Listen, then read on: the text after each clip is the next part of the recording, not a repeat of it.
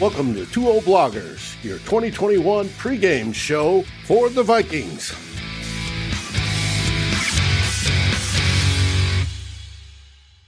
And we're here. It's Saturday, and we're talking Minnesota Vikings versus the Seattle Seahawks. Welcome to Good Morning Gallahorns, two old bloggers, where myself, Dave, and the older one, the older one, yes, and my good friend up north, Darren Campbell, are here to talk some Vikings football. How are you doing, Darren? Pretty good, Dave. Had a good workout this morning. Little run, lifted a few weights. It probably reminds you of your old high school football days. Oh yeah, and military uh, days. Did that too. Yeah, that's right. Yeah, I was never in the military, so don't I don't have any don't have any context there. But uh, but uh, yeah, so feeling good. Lots of energy, ready to get going on the show. Talk Vikings, Seahawks. My favorite weightlifting right now is twelve ounces at a time. yeah. Uh, nothing wrong with that. Nope. And it keeps getting lighter. Hey there, Raymond. How you doing? And also hello to Mary Fisk, who's been here since we kicked this thing off. And Viking Jerome, welcome to your Woo! Saturday afternoon as we get ready to talk Vikings football. All right, what's Wouldn't first on your list? I don't remember. I've got it here somewhere. Um, usually, you, usually you throw it up there, and I'm like, "Oh yeah, that's what we were going to talk about." I got right, it. Let's me switch scenes real quick. All right, playing with a new scene today to bring it up. Uh, your first topic was boom, boom, boom, boom. Let me get there. This guy. Chris Carson, running back for the Seattle Seahawks. I bring him up not because he's uh, he's gone insane uh, lately when he's he's played the Vikings, but I do feel that uh, with the uh, the Vikings run defense was a little better last week than it was against the the Bungles mm-hmm. Uh, when they let when they let Joe Mixon run all over us but it still wasn't fantastic. I felt that uh, Chase Edmonds and and Con James Conner, uh, considering they're not the like the most uh, well known and the best backs in the NFL, that we made it a little bit too easy. Uh, they, we gave them a little bit too easy five and six yard runs too often in that game, setting things up, uh, even making it even easier for Kyler Murray as uh, you might remember, the, the mm-hmm. Vikings defense Vikings defense gave up 471 yards, I believe, total yards against against the Cardinals last weekend. We all all of us know that that's not very good. Uh, but Carson Carson Carson is a um, he's a not a well known guy. Uh, seventh round draft pick out of Oklahoma State, I believe. But uh, he's a hard runner. He's a, a guy who doesn't go down at first contact and he's he's you know last year he rushed for about uh, over 90 yards against us and and the Seahawks the last two times that they've faced the the Vikings have really run the ball very well uh, I believe for over 200 yards total in both games Carson didn't didn't get over 100 yards in either of those but he's the starter uh, he Rashad Penny is not playing again today uh, on Sunday. Uh, he hasn't played all season for them. So Carson is the main guy. And if you let Russell Wilson and the Seahawks uh, offense get consistent good yardage on their running game, that just makes them even harder to stop because the passing game is really, uh, really where they've been they've been letting Russell Wilson just take over this team back in the day when you had the Legion of Boom, mm-hmm. and Wilson was a bit younger, and you had Marshawn Lynch, Pete Carroll, you know, basically uh, like to run the ball a lot more and than than pass it. And and you know Wilson was still very effective, but they they were more of a running team than a passing team. The past two seasons they become as their running game as uh, they've Lynch is gone, uh, Carson has taken over, but uh, it's become Russell Wilson's team, and the passing game has been the focal point. But Carson is an effective guy, and the Vikings have had trouble tackling. And the guy who runs hard doesn't get knocked down on first contact. Really need the Vikings to put a focus and stop Carson and not let him get those five or six yard gains that we've been giving up the past two games. Keep keep Wilson in second and eight, second and nine, and see what happens from there. Well, you see, PFF likes him. Um, he's got decent scores. I, I, he's a good good solid back. How many yards should the Vikings target to keep him down to? You know he's going to get some yeah. yards. The question is how many. Oh, oh yes, yeah. I think you know he, will get the bulk of the of the of the rushing attempts. They do have Travis uh, Homer, who's kind of their change of pace guy, but he he does more catching uh, out of the backfield than than running for the Seahawks. Carson, if they, I'd like to see them keep him around 60, 70, uh, maybe in the high 50s. I just don't know if that's possible. The Vikings will be playing at home. Uh, maybe that I don't know if that ter- makes much of a difference uh, than playing the Seahawks on the road, uh, but can't uh, really as a, in most games I really feel like it, it really kills me seeing those uh, at, at the line of scrimmage. It looks like the Vikings have them. There doesn't mm-hmm. seem to be a whole lot of daylight, and then somehow the running backs we've been facing for the past 12, 14 months they just pop through that uh, break a couple of tackles, and the next thing you know, they got a six or gain when you really don't think they should have. Right when they should have been stopped within two yards, if not yeah. behind the line of scrimmage. Yep. And we have we have made, you know, Michael Pierce is back. Dalvin Tomlinson was signed. We've got Kendricks playing all the time now. Nick Vigil's playing very well, although maybe he's not as good a run defender as a as a pass defender. That's yet to remain to be seen. Uh, we got Danielle Hunter's back. Uh, we've got guys back. We should be better stopping the run than we have been the past two games, and uh, uh, you know I feel that uh, it's going to be tough enough to stop Wilson anyway, but it's going to be very tough if we don't stop Carson as well and stop him from getting going and and getting Car- Wilson in even more favorable down and distance situations uh, than he needs to be in. Well, hopefully being at home helps with that. Speaking of Russell Wilson, that was your next topic on your list. And uh, PFF likes Russell Wilson. Scoring in any times you score in the 80s, you are damn good. Yes, PFF should like Wilson because he's a great quarterback, and and uh, this will be the the 19th meeting for the Seahawks and the Vikings, including the one playoff game, and we're now five and thirteen uh, overall against the Seahawks. It was a pretty even Steven matchup between the two until Wilson came along, and as you know, uh, we've never beaten the Seahawks since Wilson became their starting quarterback in yeah, 2000. seven and zero. Oh, I think seven and zero, oh, seven and zero against us. Uh, in that during his career, like 14 TDs thrown, passing TDs thrown, uh, four interceptions, um, quarterback rating. Uh, he, uh, so he, he's the focal point. He's the guy that makes things go for this team. Uh, he yes, he does get sacked a lot. Uh, he probably causes some of those sacks because he moves around. He tries to extend plays. Uh, maybe doesn't throw the ball away and you know there's uh, ends up being some sacks that he runs into. I think that he's been sacked eight times in the first two games this year. Mm-hmm. I don't think that he. I, I, tried to look it up, but I think on average he's been sacked. I don't think there's been a season in his career where he hasn't been sacked 40 plus times. Uh, he's been he's been sacked a lot in his career, and, and Seattle's had some crappy O lines. And this uh, week, uh, their O line doesn't seem to be that great this year. And the right tackle, their regular right tackle, Brandon Shell, is is out for the game. Uh, something to keep an eye on.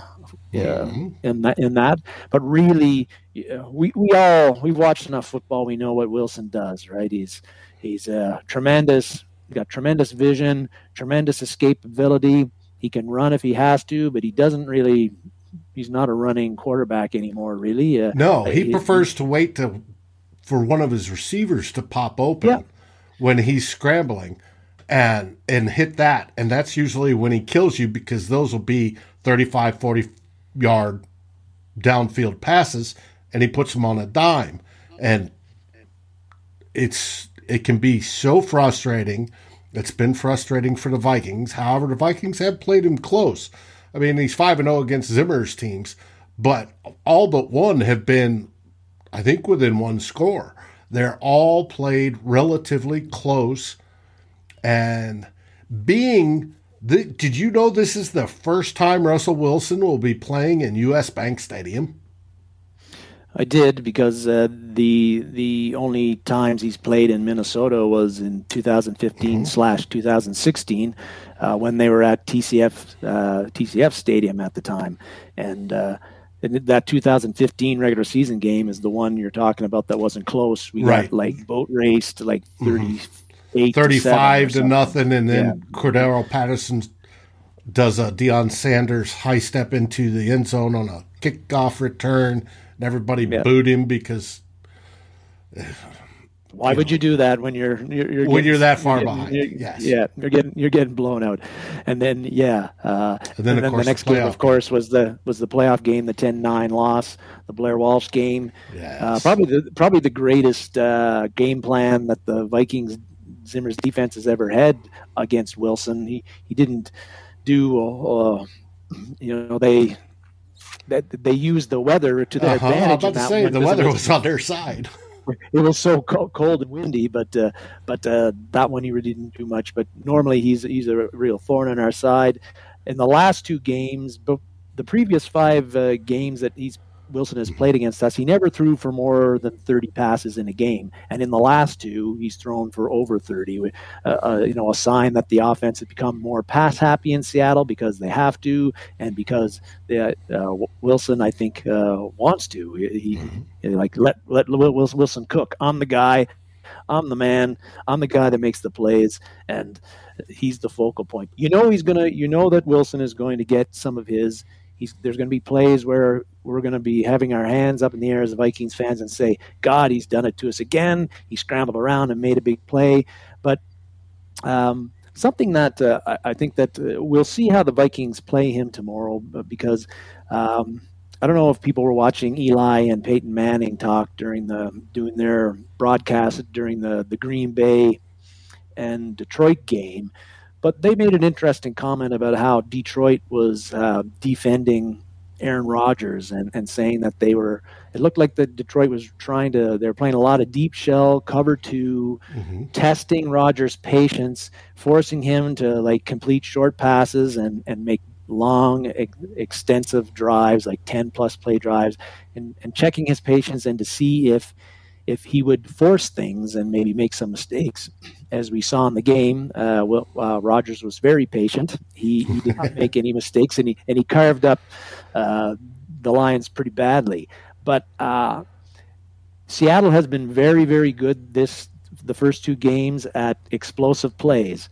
Uh, I was looking it up, and they've had eight plays of 20 yards or more uh, in the first two games and three of those eight plays have been 60 plus yard completions for touchdowns. Damn. Um, and and Wilson uh, has I, I don't know what his stats were in past years, but I think uh, we know about his. He's a great deep ball passer, mm-hmm. and in the the first two games of this year, he's thrown I think a, a large percentage of deep, taken a large percentage of deep shots.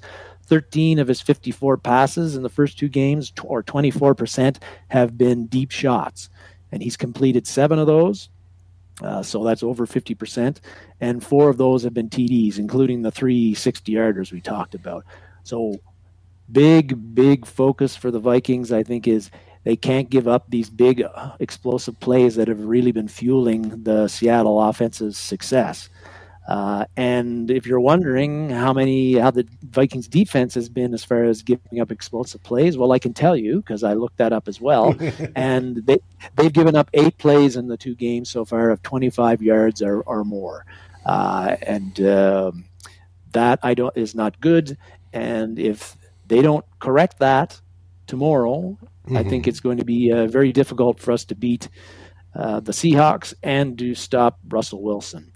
Um, well, we'll get to the defense, the Vikings defense here momentarily.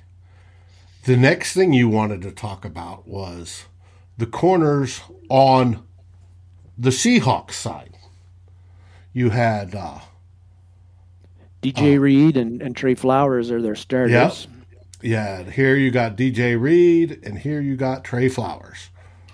Yes, those are your starting quarterbacks. How do you think Tre Flowers is doing so far this season?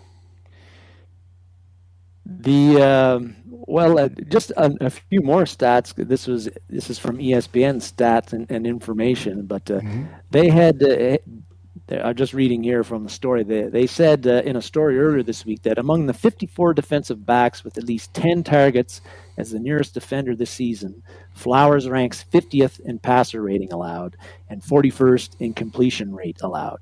He's, he's and he's uh, allowing like almost almost 73% completions that are thrown his way when he's the nearest defender. Uh, and DJ Reed has been uh, not fantastic either. 24th when it comes to passing rating allowed, and, and tied for 28th on the completion rate. Uh, Tre Flowers PFF doesn't like him either. No, yeah. and and uh, DVOA, the Football Outsiders, they've got um, they got the defense ranked. Uh, Seattle re- re- defense ranked 19th overall, um, and the and the and the passing defense a little bit less, uh, a little bit lower than that. So this is a this is a uh, secondary. There's been hmm. talk that Sidney Jones the fourth, who the, the Seahawks traded for uh, before the season started, that he might replace Tre Flowers for this game if Flowers continues to play like he has been the first two games.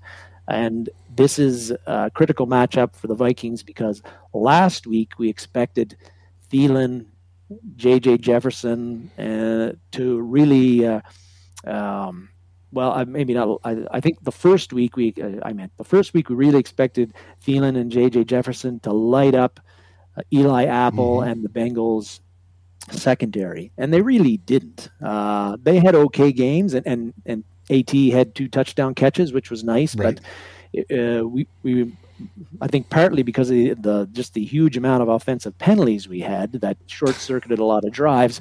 We we didn't get the passing game rolling as much, even though the running game really struggled. Uh, last week, uh, the running game was much much better for the Vikings, so we didn't have to pass as much. We were effective in the passing game, particularly in the first half, but again, not huge huge numbers. Although KJ Osborn did have that big 60, oh. 60 yard, 64 yard beauty uh, on the second play of the game. But I think he's leading think the team after two yeah, weeks. He is. So. Yeah. I know he's 12 for 12 on catches, passes thrown his way.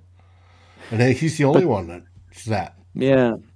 It, like Thielen and JJ, they've they've been fine in, in the two games, but they haven't had a breakout big you know game where they got over 100 yards uh, re- receiving and 10 plus catches. Um, it's sort of been very evenly spread out. I feel this is a game against Flowers and DJ Reed and Sidney Jones the fourth, who, if he's not starting in place of Flowers yet, how good can he be? Like this is a this is a really uh, a matchup that the Vikings three receivers really have to win and exploit in this game, particularly when Dalvin Cook is not going to be 100% and is a questionable. It's questionable so whether he's going to play at all. Yeah. So, like, I think that's what 50 uh, 50 right now, whether he'll play or not play. I think he will play, but I it, it also wouldn't be surprising for me if he does play, if he gets, again, that he could uh, he could re-injure the ankle and be out of the game for the whole game, and then you've got Alexander Mattison in there and uh, as your starter. I think that's wow. quite possible, quite possible scenario that's going to happen on Sunday. And uh, you know that the Seahawks defense will be looking to oh give that old ankle on Cook a little bit, oh, a yes. couple of extra tugs. That's where the uh, trading staff has to have an extra dozen rolls of tape so they can and tape that sucker up. Yeah, but I think just critical, uh, not critical for the Vikings offense to really get the that Thielen and J.J. Mm-hmm. Jefferson really uh, have strong, strong games in this one and really make the Seahawks defense pay. You really wanted to pay. see some PFF scores? Here yep. we go. Let's me move. I got two of those at the same time. You Ooh, got like Adam this. Thielen, you got Justin Jefferson, and let me bring up KJ. Ozzy. Boom. There's Ozzy down. on the top. All right. Anytime PFF has you in the green, you're doing good. The darker, the better. And uh, they all of ours are in the green. Part of that is due to our quarterback, obviously, because he is playing well. But Definitely, the receivers are good versus when we looked at um, the Seahawks corners, which were all in the orange and brown and closing in on red. Um, not so good. So we have an advantage there. The question is, will Hmm. Kirk Cousins have enough time? Um, I'm betting the answer to that is yes.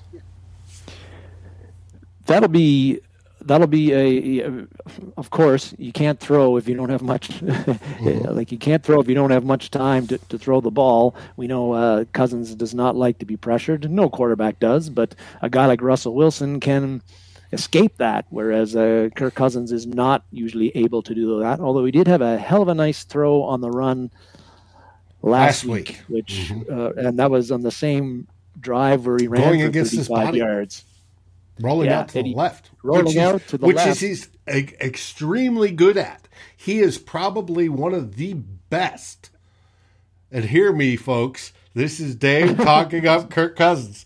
He is one of the best, rolling to his left and throwing that direction of any quarterback quarterback in the league.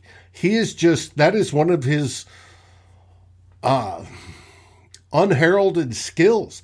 The dude can do that, whether it's on play action or just out of necessity. He has nailed that throw down. And for a right handed quarterback, that is one of the most difficult throws you have. And it's just, it amazes me that he he is so good at that. Um, we'll get into play actions. Play actions, this is one of the things I wanted to bring up. Play actions, we've run, I think it was like seven or nine or eight or somewhere around that in both our first two games, right? And he is so very good at play actions. Well, some of the game has dictated whether we're running play actions or not um, by down and distance. When you're second and 20, right, a play action isn't generally going to do a whole lot because the defense knows you're going to pass anyways, generally. And of course, our tendency is hand the ball off to Cook so he can get five yards. Um, it it gets frustrating. I hopefully we will see more play action because he is so good at that. Hopefully the Seattle defense will bite even if Cook is out, even if it's just Mattison, right? I suspect that the play action because it freezes your linebackers and Seattle has a weak spot there in the middle. Um, it is something that could be taken advantage of and put in Kirk's good performances throwing the ball, right, over the first two weeks. It could be a boon for the Vikings. Just my opinion. An old guy, I hope it comes to fruition, but that's how I would attack it if I was Klint Kubiak. The and I think the the Seahawks know that. Um, but the one thing uh, watching the the Seahawks game against the Titans last week was um, I watched the condensed game, and um, they um, their defense doesn't have a whole lot of names that you'd recognize. Uh, they got Bobby Wagner still there, and he's still playing at a high level.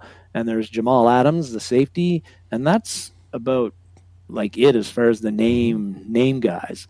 And uh, Wagner had 17 or 18 tackles in that uh, game against the Titans. Uh, the, the the Seahawks defense did a really good job on Derrick Henry in the first half, but as as often happens with Henry, uh, by the second half, those two yard runs started turning into seven yard runs, and then even longer, and he ended up with well over 160, 170 yards rushing. Uh, we don't have a battering ram like that. Uh, Mattison is a bit more physical, but I think that uh, one thing I noticed about is that J- Jamal Adams is he's a safety, but he's almost like a linebacker. Uh, because right. they send him they send him on a lot of blitzes, run blitzes, and pass rushing. I think last year he set the record for most sacks for a defensive back, I believe. Mm-hmm. Um, and he they send him. He's nosy. He's at the line of scrimmage a lot, and you have to account for him in your blocking. Um, and the Seahawks in general uh, like to fire guys aggressively uh, on through gaps and last week, I found in the second half, as you might remember, the, the Vikings got 23 points offensively in the first half and scored three in the second half. Mm-hmm. And and the Cardinals' offense defense adjusted to us. They made it tougher for Cook to run. They were starting to. They had more guys at the line of scrimmage. They started firing more on run blitzes, and that really handy. You know, that I didn't find that the Vikings offense adjusted to that, and that resulted in a lot of three and six and outs, and and the three points that we got should have had six, but uh, we know what happened to that right. other field goal, right? now, uh, I had a discussion this morning exactly on that. That it was noticed that in the second half it didn't seem the Vikings adjusted, and and as I said, well, in the first half, the offense was cooking just fine.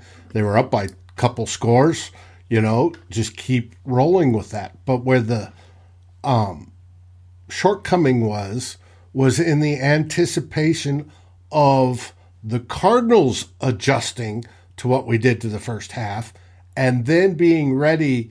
So if they made those adjustments, to attack those. That's what came out lacking last week in the second half. It cannot do it here in this game because Pete Carroll's too smart. Pete Carroll's been around as long, if not longer, than Mike Zimmer. I think they're both about this. I think actually I think Pete Carroll's a little older. Um, he is, yeah. I think he's Carroll's over 70. 70. Yeah. yeah. Whereas Mike is 65. Um, they're smart. They know how to do this. They need to make sure that those halftime adjustments, or at least the anticipation of what the other team's going to do, is prepared for because they've got to come out with a better, they've got to come out with two good halves and not just one like they have in the first two games. Yeah, exactly, Dave. And um, I, I think that what Seattle's what they did against the Titans and that kind of firing guys and having Adams nosy at the line of scrimmage and Wagner's flying through looking for gaps to, to shoot through. That's how they play defense. That's how they're going to start to play. They're going to focus on the run as every team does. And whether it's Cook or Mattison in there, they're going to be looking number one to stop that. The Vikings have to be able and should be able to exploit that aggressiveness at the line of scrimmage with, like you say, play action, boots, those sorts of mm-hmm. things mm-hmm. and we and they did not really exploit it well not really they did not exploit it in the second, the half against half. the cardinals mm-hmm. and i just don't know why uh, uh, you you have to make some adjustments you got to make teams pay for taking away something that you're doing well by doing something else that you do well and i, I like again where was the where where was the play action on that where were the boots on that where was the misdirection to get guys that were mm-hmm. shooting somewhere and you go the other way on it? yeah, them get them to over them overrun make make them overrun the play we had got we have to have play calling and execution in that so to slow that down and make them try to do something else then if they back off then we can you know get the run going because you've got linebackers and safeties deep deeper, they're you know they're almost begging you to run, and then then we can get those chunk plays on the running game that that we so love. Mm-hmm. Although last year the running game worked the whole game except on the fourth and one play. So we'll see how we'll see how that goes. But I really feel that the the Vikings have to counteract that Sea Seahawk defense aggressiveness. It's not a great defense. Um, no, it's the defense is quite the, the, the, defense is giving up a few less points per game than the Vikings defense is, but also their also their offense is uh, been a little bit better than the Vikings. Producing more probably, points. mm-hmm. producing more and, and taking a bit more pressure off them. I think. Uh, and very interesting. I've always said the key to winning is scoring more points than your opponent. It's right, Drew? Works, funny how that works. Yeah. Shout out to our buddies Drew and Ted. Um, with their great show, they're doing fantastic. Drew's predicting a Vikings victory tomorrow. I know he is, and that's sort of shocking to me. Um, we'll see. I, I, I, get where he's coming from on it though, because uh, oh, I do too, like, and it could very well happen. Yeah, very well. It should happen. Now we get to your next point, which is one of our weak points. Bada boom, right there, Ooh. Bashaud Breeland. Woo! Look at those scores, baby. Can you tell me why he's still starting? Terrible. Terrible.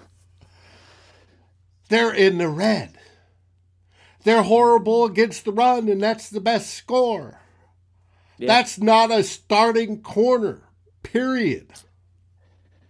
Now, no. Now, now, now, now, we'll get, keep these in mind. Putrid red for Bashaud Breeland. Then we have Patrick Peterson. Well, what are his scores? And I know I did him and I don't see him. Oh, shoot. Technical difficulties. Well, they're there. They're somewhere. Where in the heck did they go? Oh, well. But I know I did his scores as well. Um, this is the downside of the live show. Yeah, downside of the live show, and I can't find what I did earlier. I spent all morning prepping on this. I can flip back over here to good old PFF. You sure that's just your first beer, Dave? Yeah, it's only and it's only three quarters of the way done. It's not even close. Patrick Peterson, as I read it off the screen, which makes me look this way, um, he had a 53 overall in his defense, 53.6, 53.1 on coverage, and a 54.7 on run defense. Not good. Um, not good at all. Now, where not, not in the green, not in no, the green. not in the green. Those are in the orange and the brown. That's not mm, mm, mm, not good. As Mary says, this is unacceptable. Um, brown, same color as the turds that you and I will uh, pump uh, out. yep, and we'll get into that next week when we play the brownies. Um, but it is not good whatsoever.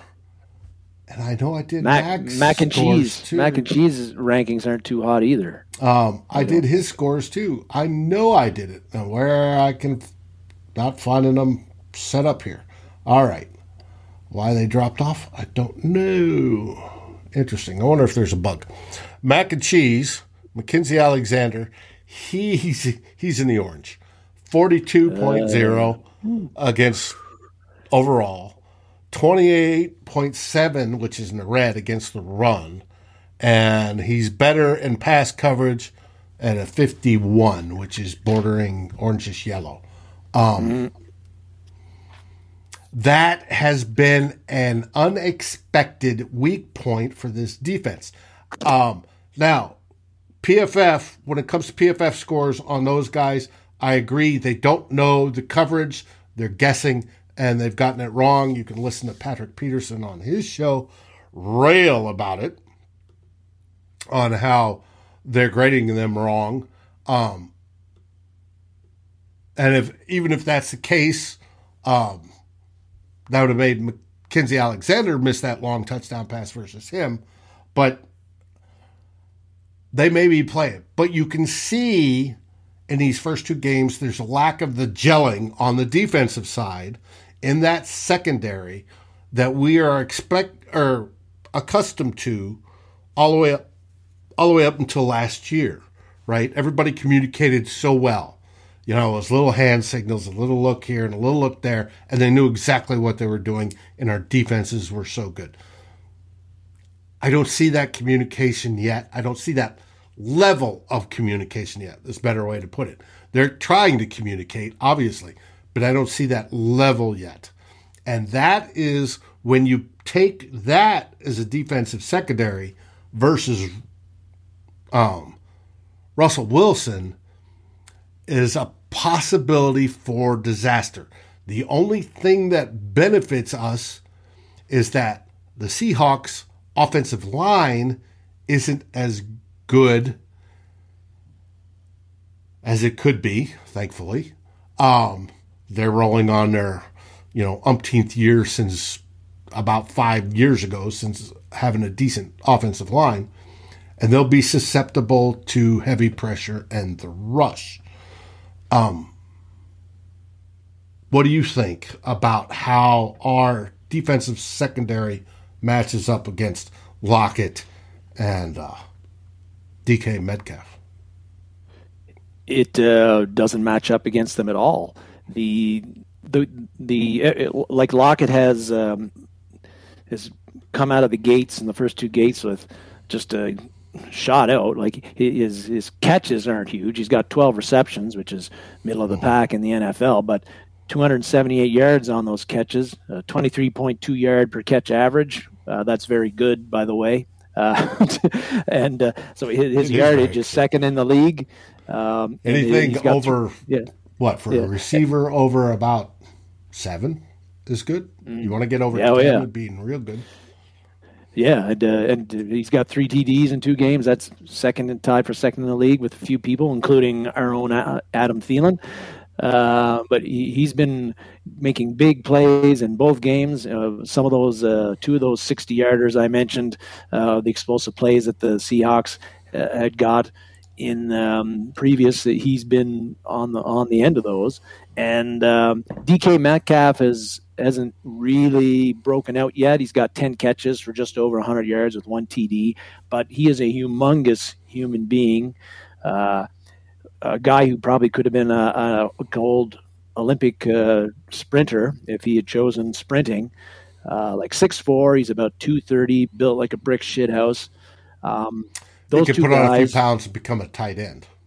Yeah, uh, those two guys are going to be major problems for our secondary as it's currently constructed. I would a huge challenge for for them, especially because when Wilson starts dancing around, buying time, our guys, you said, communication hasn't been that great. Last week we saw when Kyler Murray was scrambling around and led to coverage breakdowns, mm-hmm. big plays, guys being uncovered, covered by nobody, and that's and Russell Wilson is presents you the same problems, same challenges that just Kyler a little Murray wiser on yeah, what he's going to do.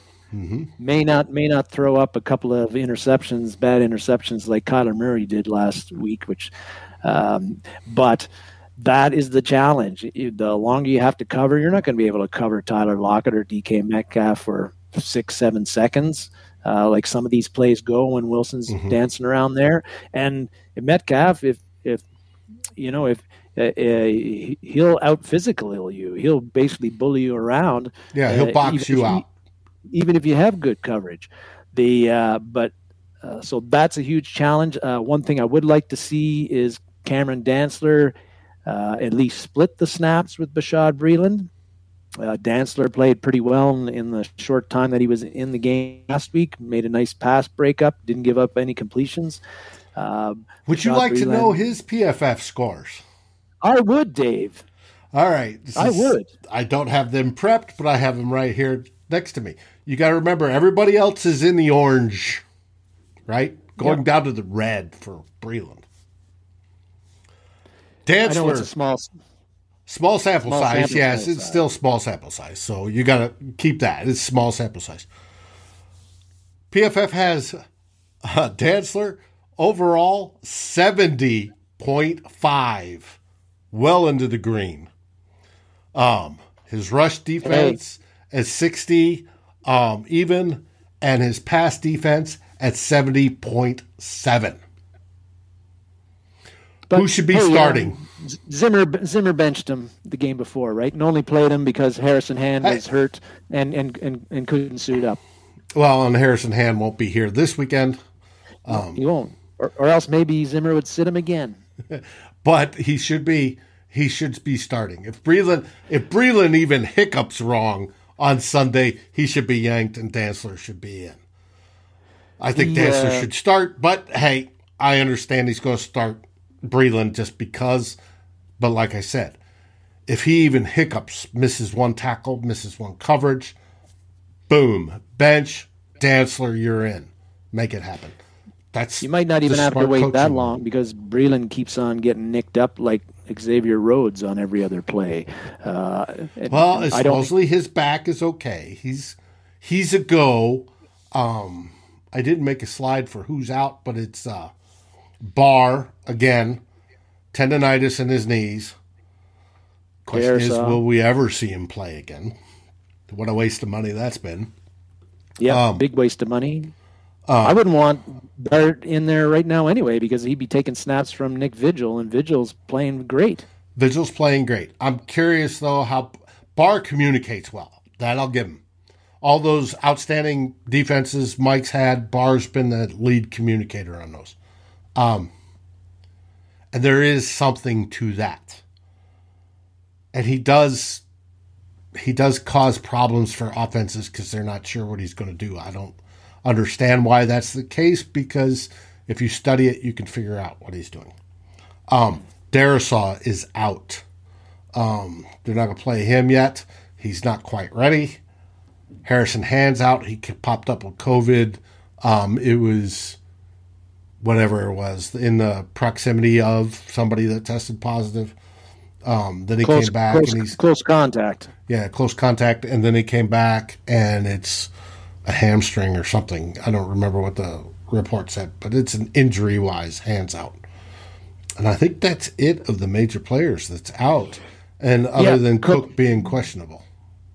Yeah, uh, that the the the cornerback situation not very. Uh, uh, I'm not very enthusiastic about this matchup even uh, Freddie Swain, the third wide receiver for mm-hmm. Seattle, has made a big catch last week. Of course, he wasn't covered by the Titans either. He was wide, wide open, busted coverage, but you know he's a useful wide receiver.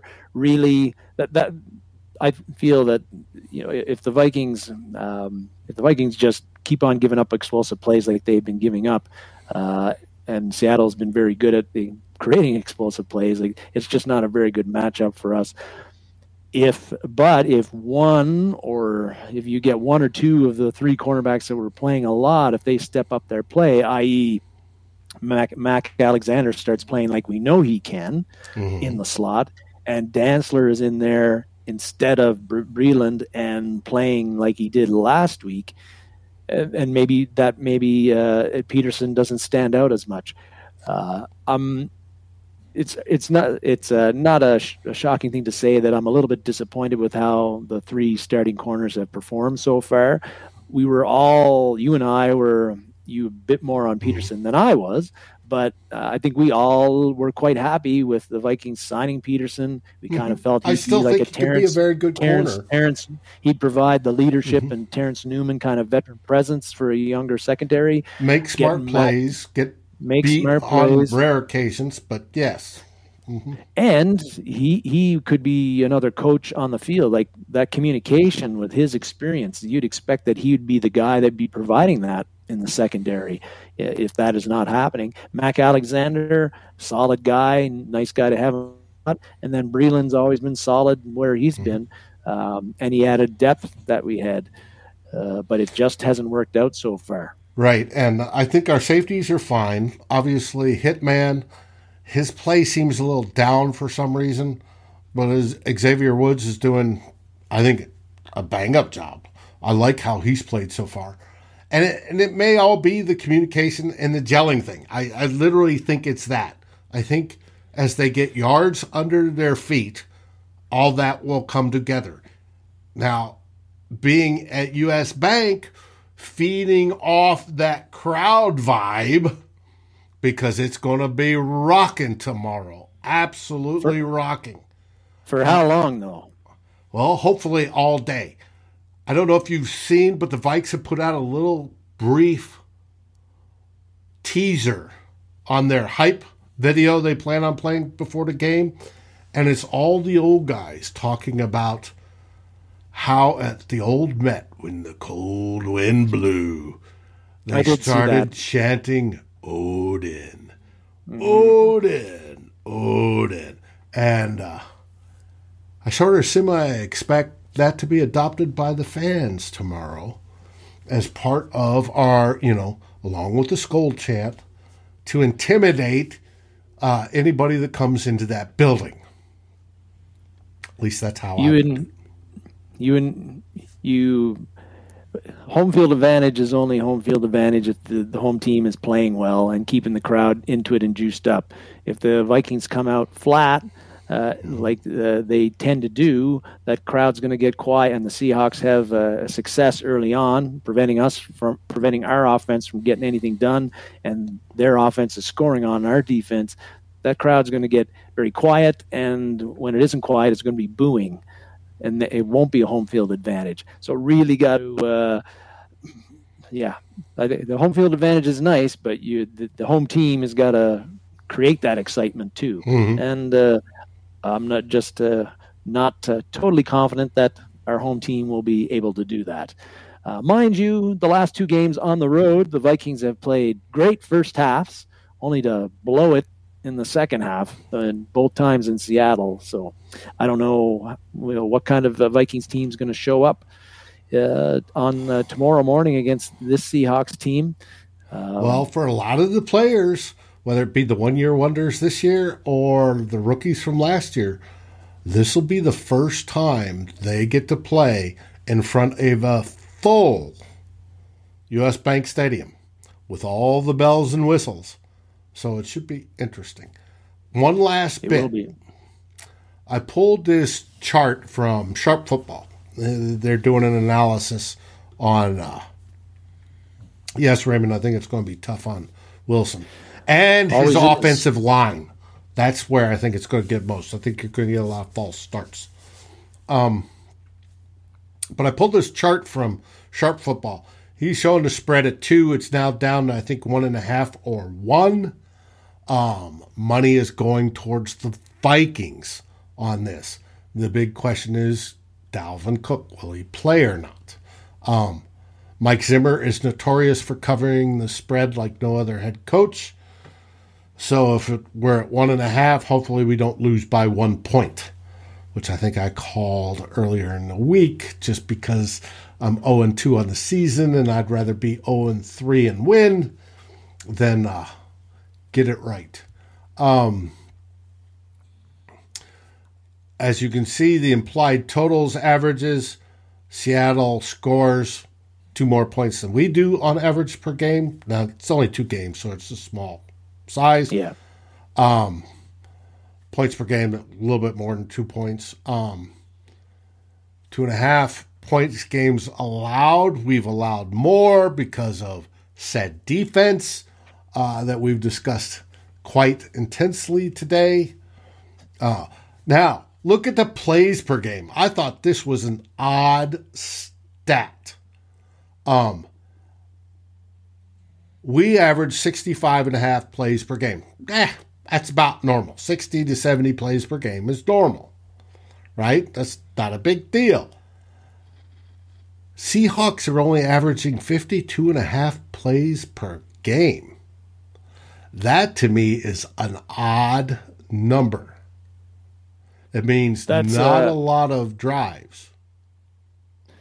Well, they're uh, that's I think a function of the explosive plays that they've had, Dave, and that uh, they Oh, haven't possibly. had uh, quite a few quite a few drives that have uh, they haven't had to grind it out.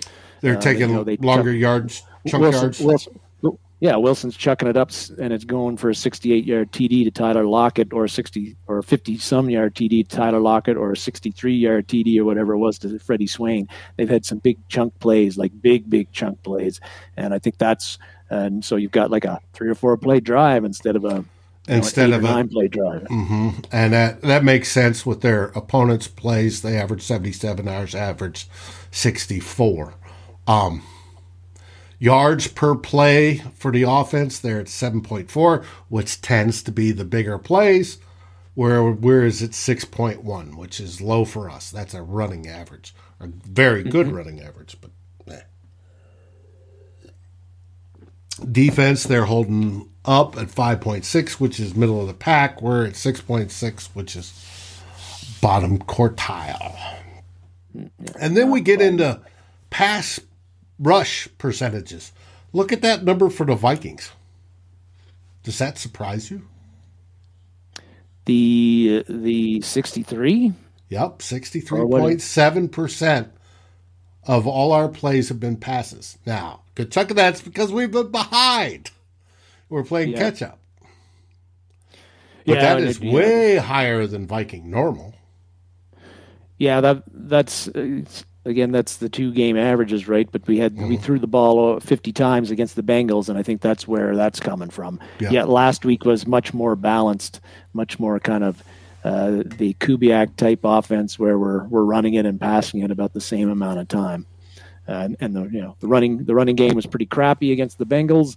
It was uh, on fire at least in the first half against the Cardinals, and and I think again that's that's where your two game you're creating a bit of anomalies there. I think after eight or nine games, we'd see these these stats would be a little bit different in some of these categories.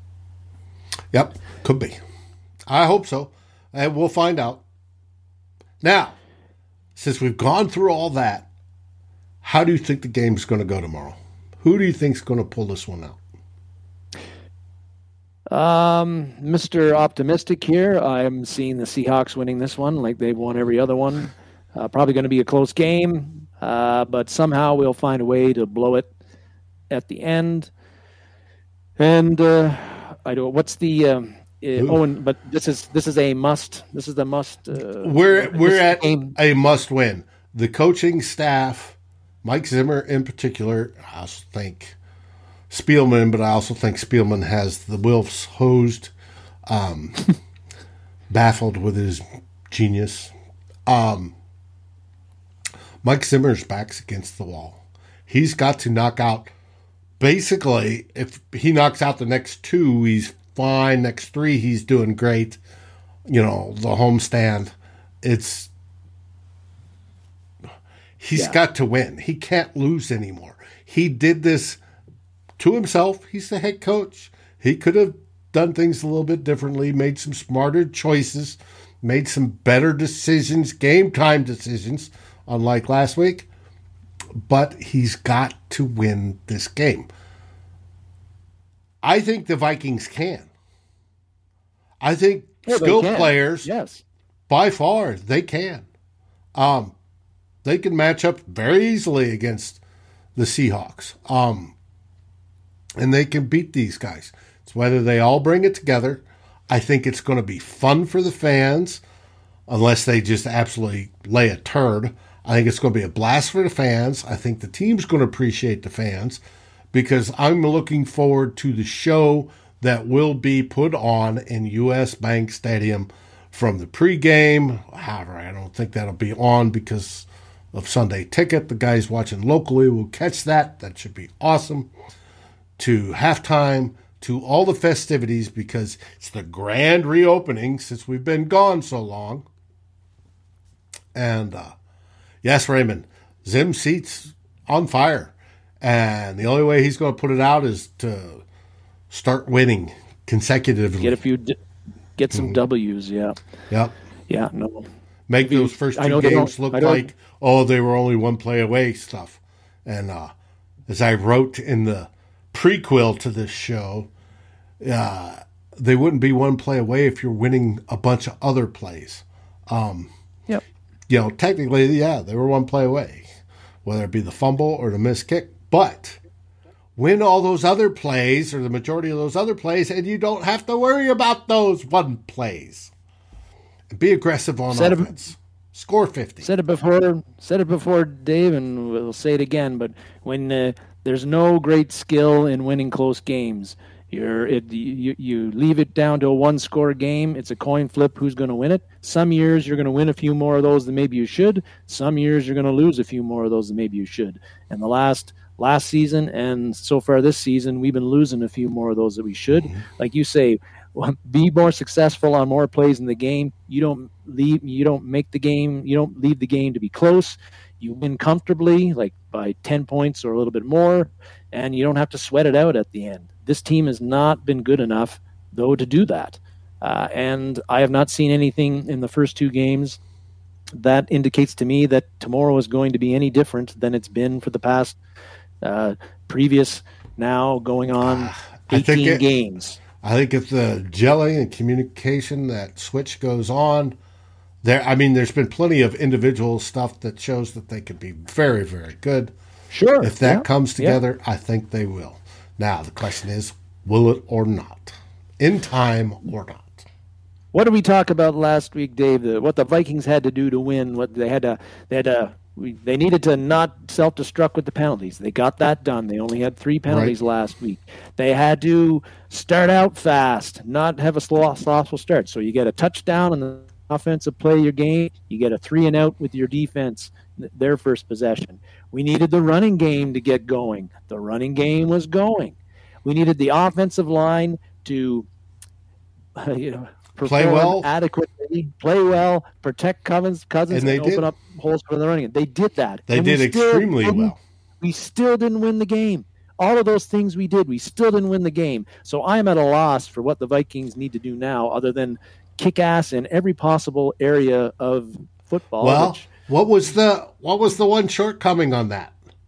It was on the defensive side. The true. strength well, of our head coach. And yeah, but they they got to communicate. I mean, the offense, offensive play calling in the second half got stale. They they puckered up and went conservative when they should have gone aggressive. Um, they didn't anticipate changes that Cardinals would make. All that's got to change.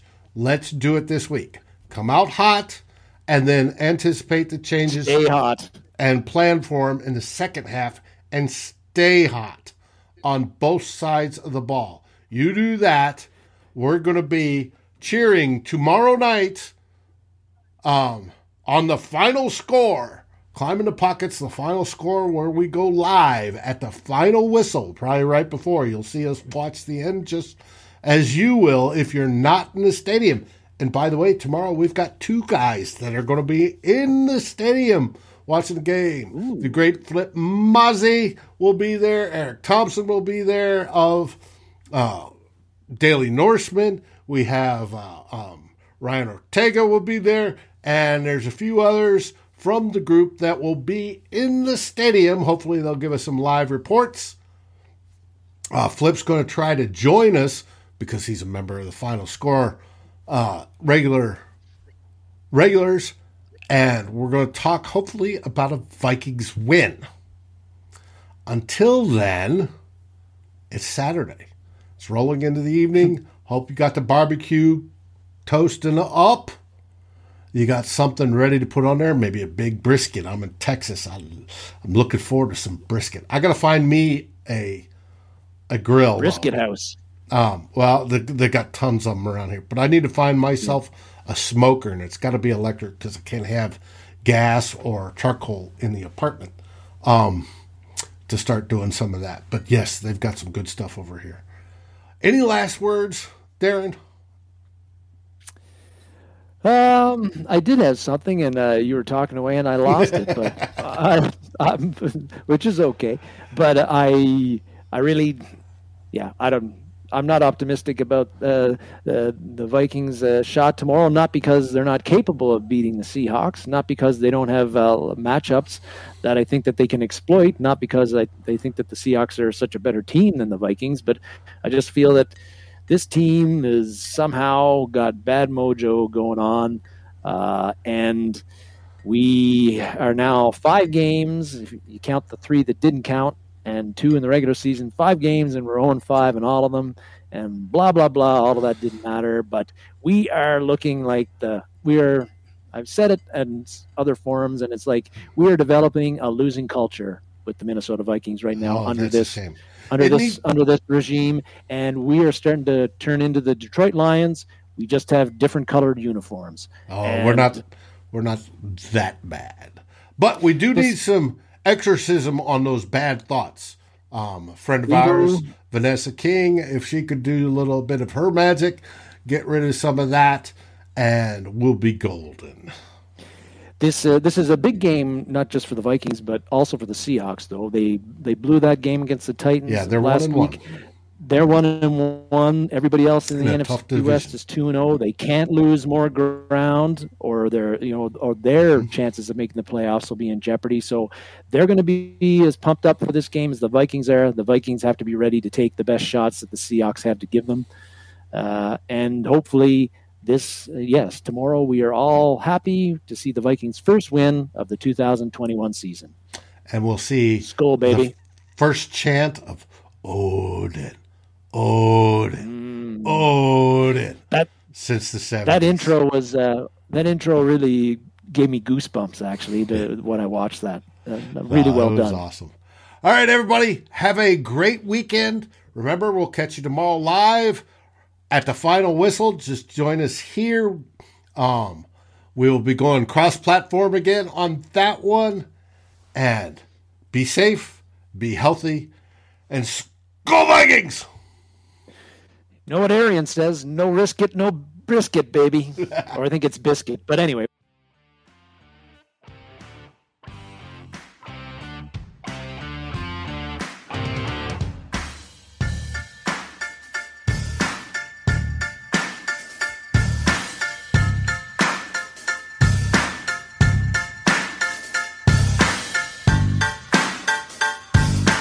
Thank you for watching or listening. As always, if you like, subscribe and ring the bell for notifications. And if you're listening to the podcast, please rate us on your favorite aggregator. Skol, everybody.